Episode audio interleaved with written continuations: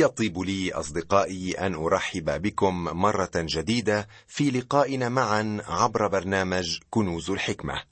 ونحن لا نزال ندرس معا مقاطع متتالية من سفر التكوين حسب ما سر الله أن يوحيه لعبده موسى.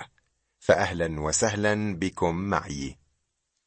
ما زلنا في صدد التأمل في حياة يعقوب الذي دخل مدرسة صعبة وأخذ يتعلم دروسا قاسية. يترك يعقوب بيته ويتوجه إلى حران إلى خاله لابان.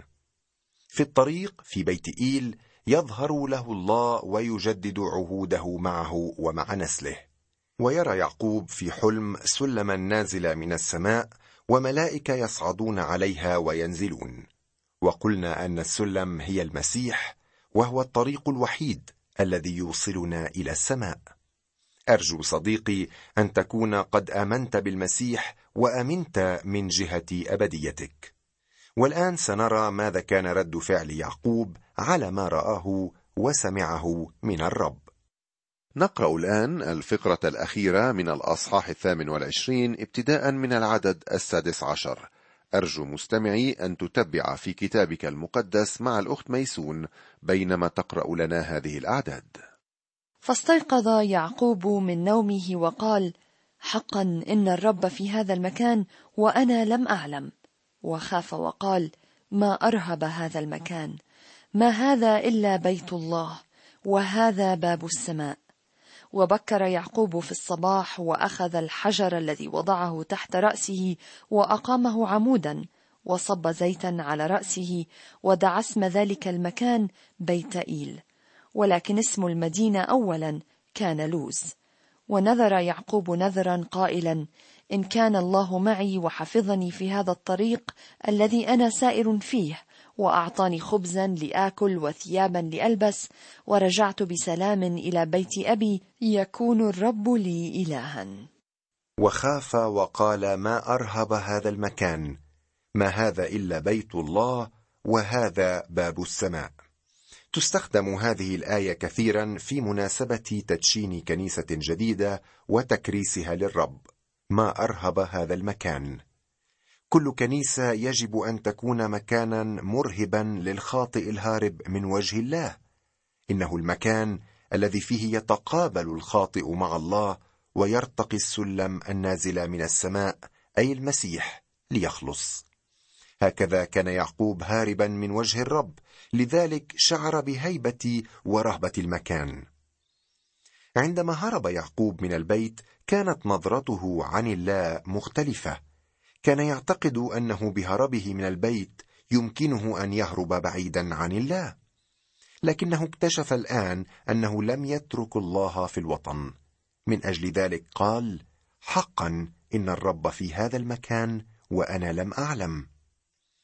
والآن استمع ليعقوب الذي يحتاج كثيرا إلى أن يتعلم في مدرسة الله وهاك الدليل. ونذر يعقوب نذرا قائلا إن كان الله معي وحفظني في هذه الطريق الذي أنا سائر فيه وأعطاني خبزا لآكل وثيابا لألبس ورجعت بسلام إلى بيت أبي يكون الرب لي الها. لاحظ ماذا يفعل هنا يعقوب؟ يريد أن يتفاوض مع الله ويشترط عليه. إن كان الله معي مع أن الرب سبق فقال له صريحا ها أنا معك. وأحفظك حيثما تذهب وأردك إلى هذه الأرض. يقول إن كان الله معي وحفظني وأعطاني. الله لا يريدنا أن نتعامل معه بهذه الطريقة. ولاحظ أن الله سيعيد يعقوب سالما إلى الأرض ليس لأنه تفاوض مع الله بل لأن الله من نعمته ورحمته أعاده.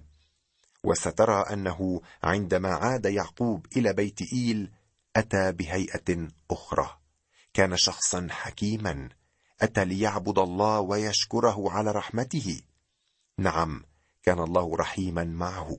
لكن قلب يعقوب المسكين لم يسع إلا ان الشرطية. وأفكاره عن صلاح الله وجوده لم تخرج عن حد خبز ليأكل وثياب ليلبس. مع أن الله من إحسانه قد أعلن له منظر تلك السلم التي كانت منصوبة بين الأرض والسماء وعظم نعمته له وقدم له وعدا بنسل لا يعد وبملك دائم.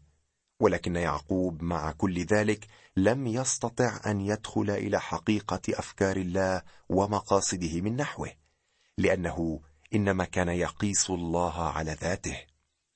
وكثيرون اليوم يضعون شروطا أمام الرب حتى يخدموه أو يتبعوه أو أو. أرجو ألا تفعل ذلك يا صديقي. فالله لا يقبل هذه الطريقة مطلقا.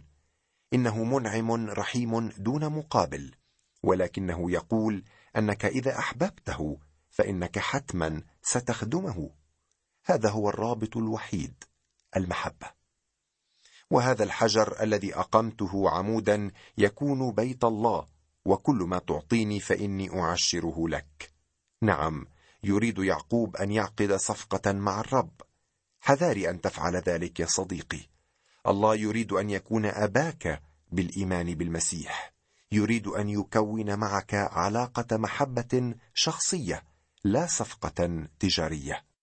انتقل فورا إلى الأصحاح التاسع والعشرين وفي البداية أحب أن أقتبس من قول الرسول بولس في رسالته إلى غلطيه الكلمات التالية. لا تضلوا الله لا يشمخ عليه فإن الذي يزرعه الإنسان إياه يحصد أيضا لأن من يزرع لجسده فمن الجسد يحصد فسادا ومن يزرع للروح فمن الروح يحصد حياة أبدية. سنرى في بداية هذا الأصحاح يعقوب يحصد نتيجة فعلته. والآية التي قرأتها قبل قليل موجهة للمؤمنين ولكنها تمثل مبدا لله كونيا تعامل ويتعامل به على مر العصور وكر الأجيال.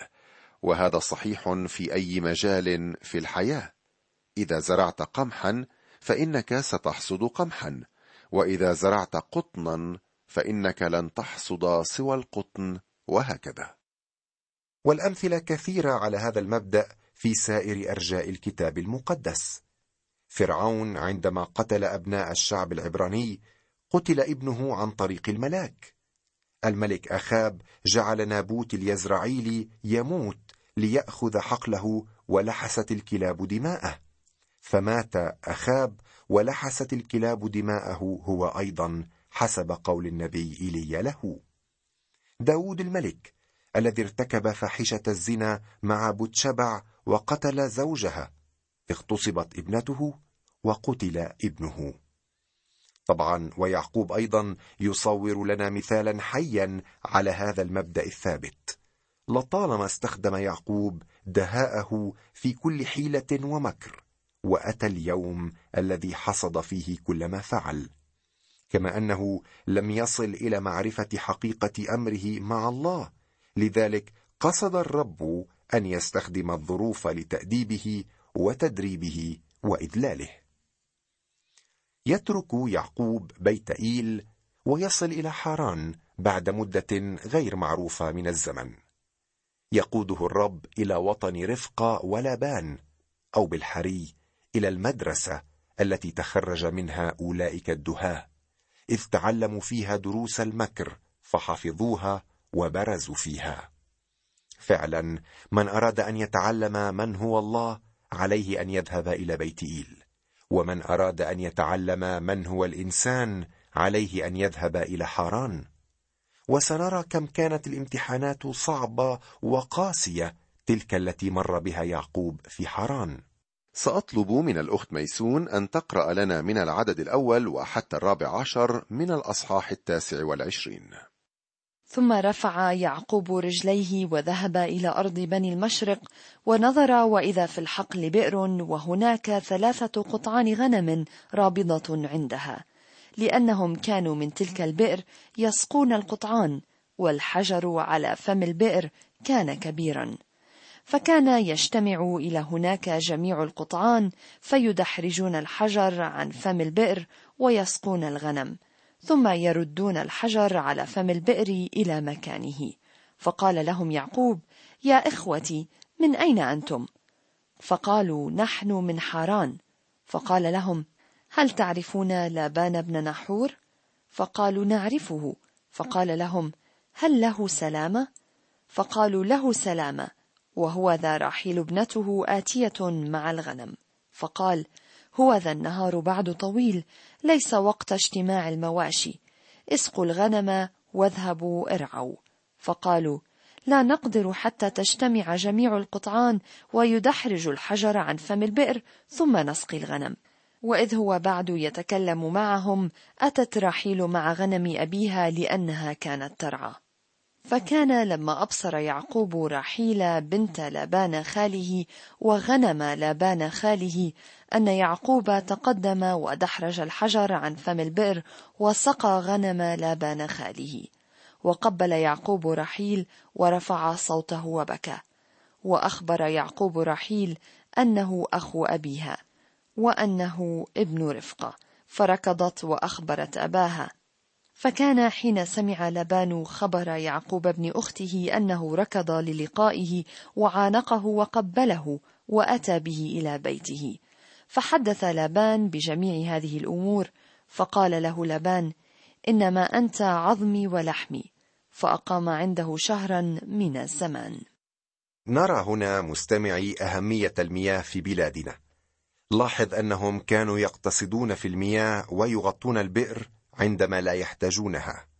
وكما تعلم مستمعي فإن المياه عندنا ليست وفيرة اليوم وهي بحاجة إلى اقتصاد وحماية. والآن يصل يعقوب قبل أن يدحرج الحجر عن فم البئر. يا له من ماكر. فقال لهم يا إخوتي من أين أنتم؟ فقال نحن من حاران. فقال لهم هل تعرفون لابان ابن نحور؟ فقالوا نعرفه. طبعا لم يكن يعقوب يعرف خاله وكان سيتشرف بمعرفته. فقال لهم هل له سلامة؟ فقالوا له سلامة. وهو ذا رحيل ابنته آتية مع الغنم. فقال هو ذا النهار بعد طويل ليس وقت اجتماع المواشي. اسقوا الغنم واذهبوا ارعوا. يا للعجب لم يصل بعد إلى الأرض وتراه يصدر الأوامر ويعطي التعليمات. هذا طبعه. فقالوا لا نقدر حتى تجتمع جميع القطعان ويدحرج الحجر عن فم البئر ثم نسقي الغنم. وإذ هو بعد يتكلم معهم أتت رحيل مع غنم أبيها لأنها كانت ترعى. نعم كانت رحيل راعية غنم. فكان لما أبصر يعقوب رحيل بنت لبان خاله وغنم لابان خاله أن يعقوب تقدم ودحرج الحجر عن فم البئر وسقى غنم لابان خاله. عمل ذلك من تلقاء نفسه. يعقوب لا يتبع إلا ناموس نفسه. صمم الجزء الأول من حياته بنفسه وسار به كما شاء. لذا كانت هناك دروس عظيمة بانتظاره في مدرسة لبان خاله.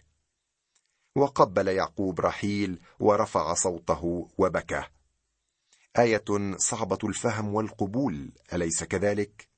ولكن أعتقد أن هذا الشاب قد عانى من رحلة طويلة موحشة وحيدا وبعيدا عن أمه ولأول مرة. وفجأة يصادف قريبته من طرف أمه فيحن قلبه. ولكنني متأكد أن المرة الثانية التي قبلها فيها لم يبكي حتما.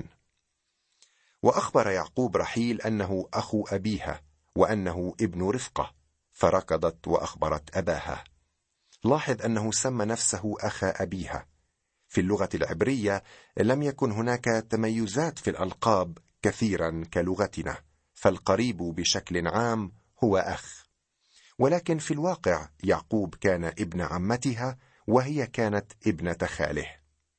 فكان حين سمع لبان خبر يعقوب ابن أخته أنه ركض للقائه وعانقه وقبله وأتى به إلى بيته فحدث لبان بجميع هذه الأمور. يمكننا أن نتخيل يعقوب وهو يسلي الجميع بأحاديثه فقد كان لديه الكثير ليقوله. لابد وأنه تحدث عن ذكائه في خديعة أخيه كيف أنه أخذ البكورية والبركة. كما ولا بد أنه ذكر أيضا ما حصل في بيت إيل. فقال له لبان إنما أنت عظمي ولحمي. فأقام عنده شهرا من الزمان. ويمر شهر من الزمان. لاحظ ماذا يحدث. كان بدون عمل. أكل ومرعى وقلة صنعة كما يقولون بالعامية. ولا بد أنه كان يتطلع إلى رحيل بنظرات خاصة وكانت هي تبادله نفس النظرات. والآن أتخيل ما حدث كان على مائدة الإفطار في أحد الأيام. استمع إلى القراءة من العدد الخامس عشر وحتى الثلاثين من الأصحاح التاسع والعشرين. ثم قال لابان ليعقوب ألأنك أخي تخدمني مجانا؟ أخبرني ما أجرتك. وكان للابان ابنتان اسم الكبرى ليئة واسم الصغرى رحيل. وكانت عينا ليئة ضعيفتين وأما رحيل فكانت حسنة الصورة وحسنة المنظر. وأحب يعقوب رحيل فقال أخدمك سبع سنين برحيل ابنتك الصغرى؟ فقال لبان أن أعطيك إياها أحسن من أن أعطيها لرجل آخر. أقم عندي. فخدم يعقوب برحيل سبع سنين وكانت في عينيه كأيام قليلة بسبب محبته لها. ثم قال يعقوب للابان أعطني امرأتي لأن أيامي قد كملت فأدخل عليها. فجمع لابان جميع أهل المكان وصنع وليمة. وكان في المساء أنه أخذ ليئة ابنته وأتى بها إليه فدخل عليها وأعطى لابان زلفى جاريته لليئة ابنته جارية. وفي الصباح إذا هي ليئة فقال للابان ما هذا الذي صنعت بي؟ أليس برحيلة خدمت عندك؟ فلماذا خدعتني؟ فقال لابان لا يفعل هكذا في مكاننا أن تعطى الصغيرة قبل البكر. أكمل الأسبوع هذه فنعطيك تلك أيضا بالخدمة التي تخدمني أيضا سبع سنين أخر. ففعل يعقوب هكذا فأكمل أسبوع هذه فأعطاه رحيل ابنته زوجة له. وأعطى لابان رحيل ابنته بلها جاريته جارية لها. فدخل على رحيل أيضا وأحب أيضا رحيل أكثر من ليئة. وعاد فخدم عنده سبع سنين أخر. فعلا الذكي هناك أذكى منه. من أتى بسيرة العمل؟ هل تم أي اتفاق بهذا الشأن؟ كلا. كان لابان حذقا وأراد تشغيل يعقوب الذي كان يستجم في بيته لمدة شهر الآن مجانا. لا يمكن للابان أن يقدم شيئا بالمجان. وابتدأ يعقوب ينخرط في مدرسة لابان. كان لابان يراقب يعقوب. ولاحظ اهتمامه بابنته الصغرى رحيل ولكنه بدهائه أراد أن يتخلص من ابنته الكبرى التي لم تكن جميلة ولم يكن يعقوب يعير ليئة أي اهتمام. وأحب يعقوب رحيل فقال أخدمك سبع سنين برحيل ابنتك الصغرى. يا للحب سبع سنين من أجل رحيل؟ لا أعتقد أن لابان تفاجأ من عرض يعقوب لأنه كان يعلم باهتمامه برحيل فعلا صفقة صعبة. فقال لبان أنا أعطيك إياها أحسن من أن أعطيها لرجل آخر. أقم عندي. ويقبل لبان بالصفقة ولكن في باطنه كانت خطة ماكرة ترتسم. الآية القادمة تخبرنا شيئا جميلا عن يعقوب وهو أول شيء حسن نقرأه عن يعقوب خلال الفترة الأولى من حياته.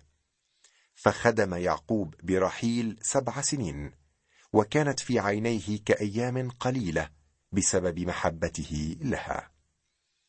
يمكنك أن تتخيل معي صديقي المستمع الخال لبان يعطي أشغالا شاقة ليعقوب.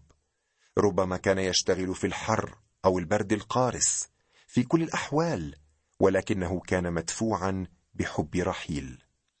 ثم قال يعقوب للبان أعطني امرأتي لأن أيامي قد كملت فأدخل عليها. فجمع لبان جميع أهل المكان وصنع وليمة. طبعا كان وجه العروس مغطى ولم يكتشف يعقوب أنها ليئة إلا بعد أن دخل عليها وفي الصباح. اكتشف أنه قد خدع. برأيك مستمعي هل تذكر يعقوب في تلك اللحظة ما فعله بأبيه عندما خدعه؟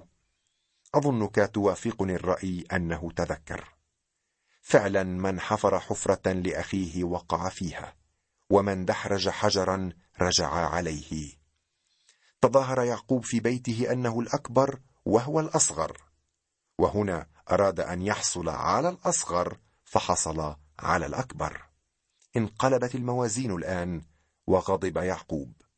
في نظره كان ما عمله لابان جريمة ولكن لاحظ ماذا كان رد فعل لابان الداهية. لقد كان هناك أمر صغير في العقد لم ينتبه إليه وهو العادة السائدة في تلك الأيام بأن الكبرى يجب أن تتزوج قبل الصغرى. ولابان من فرط كرمه يعرض صفقة أخرى على يعقوب. أكمل أسبوع هذه فنعطيك تلك أيضا بالخدمة التي تخدمني أيضا سبع سنين أخر. فعلا أراد لابان أن يستغل يعقوب حتى آخر قطرة. أما يعقوب فكان سيأخذ امرأتين لنفسه وما كان يجب أن يفعل ذلك وسنرى لاحقا المشاكل التي أوقع نفسه بها. ففعل يعقوب هكذا فأكمل أسبوع هذه فأعطاه رحيل ابنته زوجة له. أربع عشرة سنة. يا لها من مدة طويلة وكلها من أجل رحيل. لم يتعلم يعقوب شيئا من الدرس في بيت إيل بل احتاج إلى اختبار عشرين سنة في مدرسة توافق جسده وتلائم طبعه. وسنرى أنه حتى هذه المدة لم تأتي بالفائدة المقصودة ولم تكن كافية لقمعه وتدريبه. لقد أدركنا الوقت مستمعي ولا بد من التوقف عند هذا الحد. توعد معي في الحلقة المقبلة لنستكمل حديثنا عن يعقوب. أستودعك الله وإلى اللقاء.